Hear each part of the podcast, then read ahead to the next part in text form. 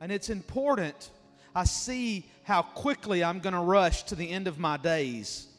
And it's important that I practice some solitude with the Lord. And it's also important that I practice corporate worship with the body of Christ, with the Lord. And I honor Pastor Monty and Olga for their dedication and determination to set aside 21 days in January and 21 days. I guess y'all usually always do it in August. But it's like two times a year where we say, hey, life moves really fast, life, things happen really fast, but we're going to slow down. We're going to do a spiritual reset. I talked this morning about sitting at the feet of Jesus and the plans we make. And uh, I'm going to share something with you. I'm not bragging on myself, but this season of 21 days, I don't know exactly how they've sold it to you or what they've brought up, but one of the practices of Christians that's still relevant, just like we have the sacrament or this sacred tradition where we receive the body and blood of Christ, is fasting and prayer. And so I'm going to share a little bit about my fasting journey. And for whatever reason, I, some of you may have been asked to consider what you, and I don't know how you pitch it, guys. Do y'all pitch it that you should set aside something? Make a, and there, there's different ways. I'll give you an easy way because I, if this is all new to you, I want you to have an entryway. Over the next 21 days, uh, you need to reframe your time from what it has been in the past months. And you need to intentionally make as many uh, meetings here as you can with God's people but at home or when you can't be here, you need to intentionally set aside some time in prayer. So, one of the easiest things to do is to say, The world and life around me is so busy, I want to cut off some of the noise so that I can more easily hear from God. And one thing that people give up, and it's, it's a noble thing and it's worthwhile to give up. If you use social media like crazy, if you're one of the people who now spends two hours a day on Facebook, when you were growing up, you watched television, now it's Instagram or Twitter or Snapchat. Take a social media break. Say, God, you know, that thing's big in my life. It's become a habit. I'm going to put that habit aside, and then that's going to leave a lot of room for me to focus on you. You don't have to delete your account, but I just delete the app off my phone.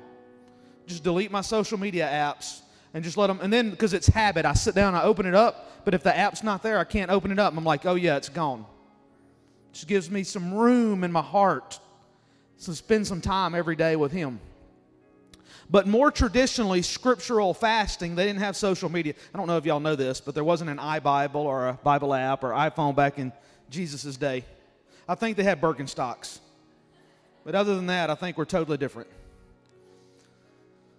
they set aside food. And when you read the scriptures, you see times when things happened and people were grieved or they were worried or they were concerned or they just wanted an answer from God, and maybe everybody corporately would fast three days. We see Moses in the oldest parts of Scripture going up on the mountain to be alone with the Lord, and he went 40 days without food. But he was in the very presence of God, and there was some supernatural sustenance likely that happened.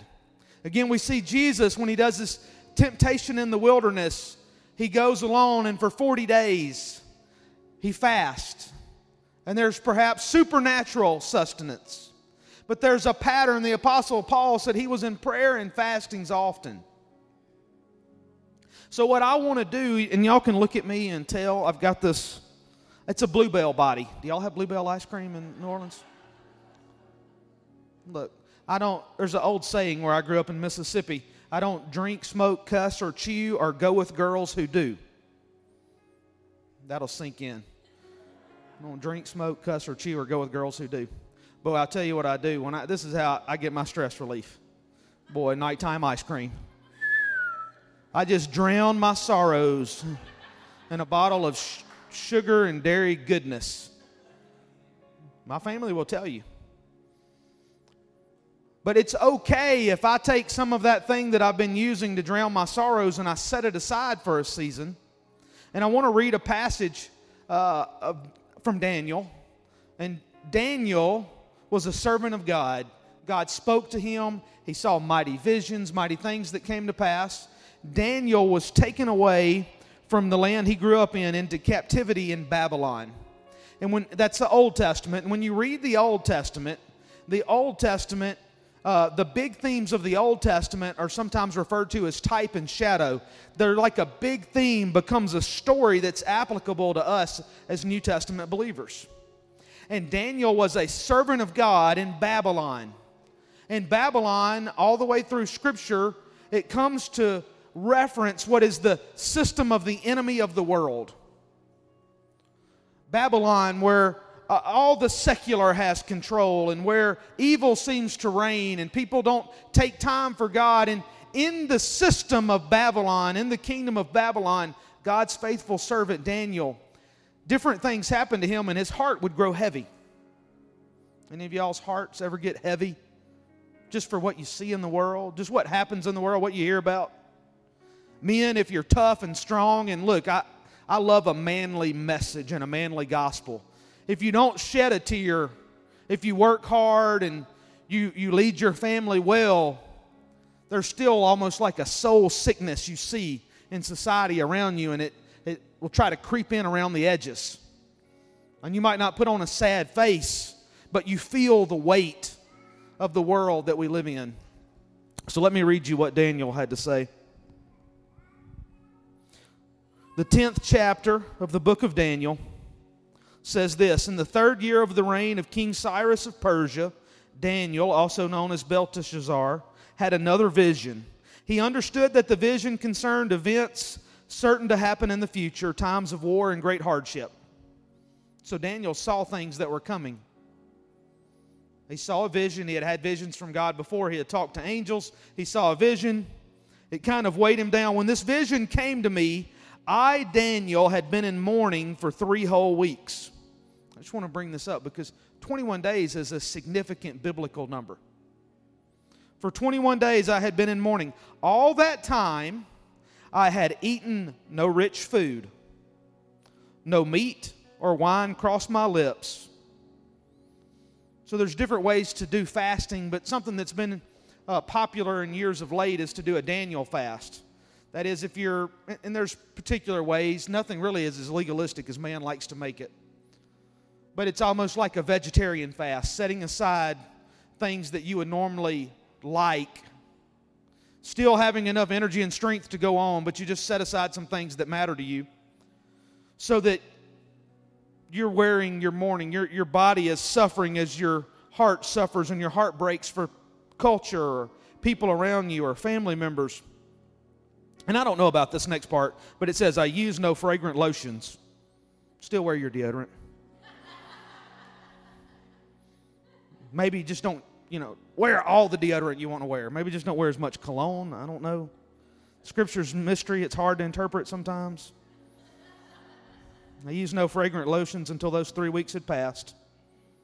And the, the NLT is so cool with the specificity sometimes. On April 23rd, as I was standing on the bank of the great Tigris River, I looked up and saw a man dressed in linen clothing. And this is, a, this is really a vision of Jesus. With a belt of pure gold around his waist, his body looked like a precious gem. His face flashed like lightning, and his eyes flamed like torches. His arms and feet shone like polished bronze, and his voice roared like a vast multitude of people. Only I, Daniel, saw this vision. I'll just point this out. He says, The men that were with me saw nothing but they were terrified and ran away to hide. Daniel had been mourning, he had been working on his body, and he had been preparing himself to have eyes to see the vision that God was going to show him.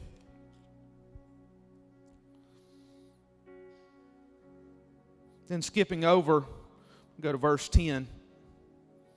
Daniel was there trem- trembling after this interaction, and with this man, this vision that he had seen of God. And he said, Just then a hand touched me and lifted me up, still, still trembling to my hands and knees. And the man said to me, Daniel, you are very precious to God. So listen carefully to what I have to say to you. Stand up, for I have been sent to you. I just want to tell you, NOLA Church, you are very precious to God. You're very precious. Follow the pattern of Daniel position yourself to see the vision and hear the answer that God has for you. because you're very precious to Him. When he said this to me, I stood up, still trembling. Then he said, Don't be afraid, Daniel. Now, I want, I want, this is what 21 days is significant to me right here. It says, Don't be afraid, Daniel. Since the first day you began to pray for understanding and to humble yourself before your God, your request has been heard in heaven. I have come in answer to your prayer. Anybody, you, you have something on your heart that, like, oh, if Jesus could just, if he could just answer me, if I just knew. Oh, my heart breaks. God, I'm concerned about this.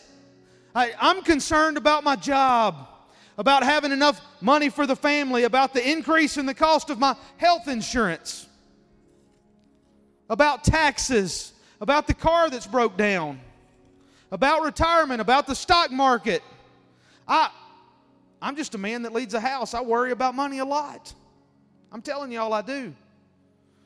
I want God to give me answers sometimes to show me the way. And y'all worry about things. But here Daniel is. And this messenger from heaven says, Don't be afraid, Daniel. Since the first day you began to pray for understanding and to humble yourself before God, your request has been heard in heaven. I've come into your answer, I've come in answer to your prayer. But for 21 days, the spirit prince of the kingdom of Persia blocked my way. Then Michael, one of the archangels, came to help me, and I left him there with the spirit prince of the kingdom of Persia. And now I am here to explain what will happen to your people in the future, for this vision concerns a time yet to come. In my life, when I face valleys, when I face big decisions, when I recognize my heart is stale. Because it, it gets stale. You can come to church and get chill bumps when the songs start. And you're like, where did that come from? Man, I feel God in here. And then somebody walked in tonight and you're like, I see these people responding, but I'm just numb. I just don't feel anything. You can get numb. You're going, you're doing the right things. You're giving of your time, your finances, you're serving, but nothing. Just feels cold and dead. I just tell you that the way you break out of that is you break your flesh, you give yourself as a living sacrifice to God.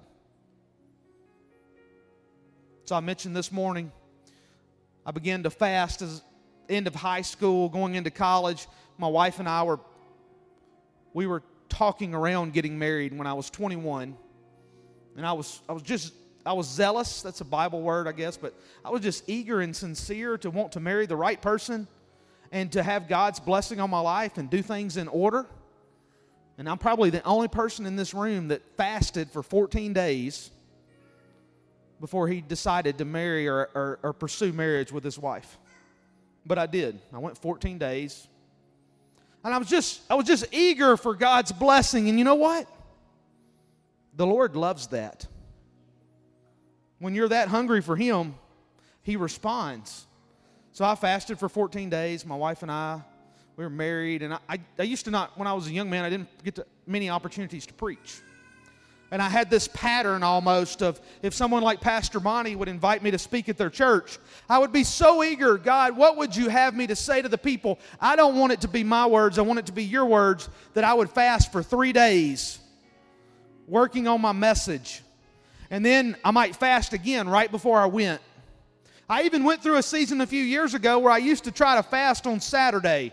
So on Sunday morning when I would preach, that I just I just wanted my flesh to be pushed down, and I wanted God to be magnified in my head and my heart and through my voice. I found out that doesn't work for me because I'm weak and tired on Sunday morning. Time and time again, the scripture gives us examples of fasting. The Pharisees, the religious people, they had it down to a science. They fasted and suffered so they could wear it publicly and people could see what they were doing.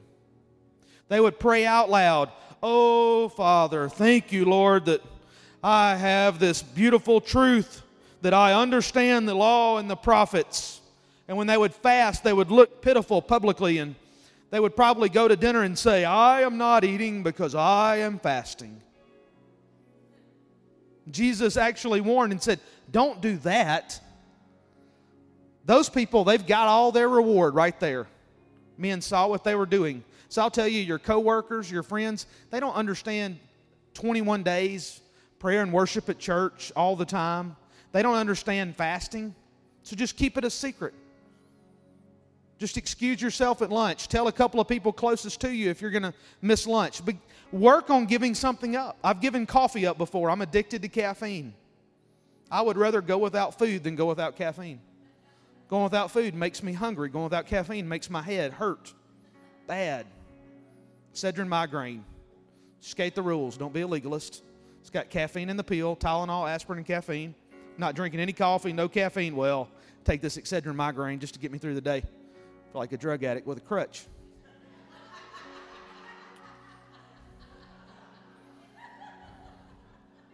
It's what it is. Caffeine, ice cream's not really an addiction. I love it. I use it as a crutch, but caffeine's an addiction. The Apostle Paul said, I don't let my body come under the power of any.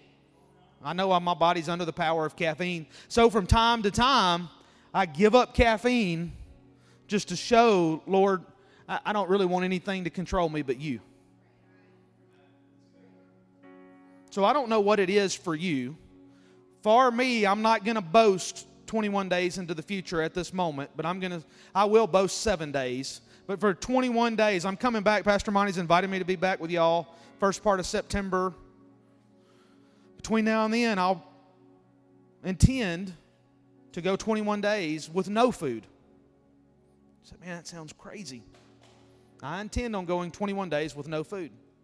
And I know I can do it because I've done it many times before my wife and I, my wife witnessed, she walked with me in our last major season of life. I just wanted to commit my way to the Lord. I fasted from food for 40 days. And I remember she's sitting here on the front row, and not to toot her horn, but she used to say, "Oh, I, I might, I'll try to fast three days with you. I'll go seven days of the journey with you." And she thought, "There's no way. I see Michael do this crazy thing where he fasts for long periods of time. I could never do that."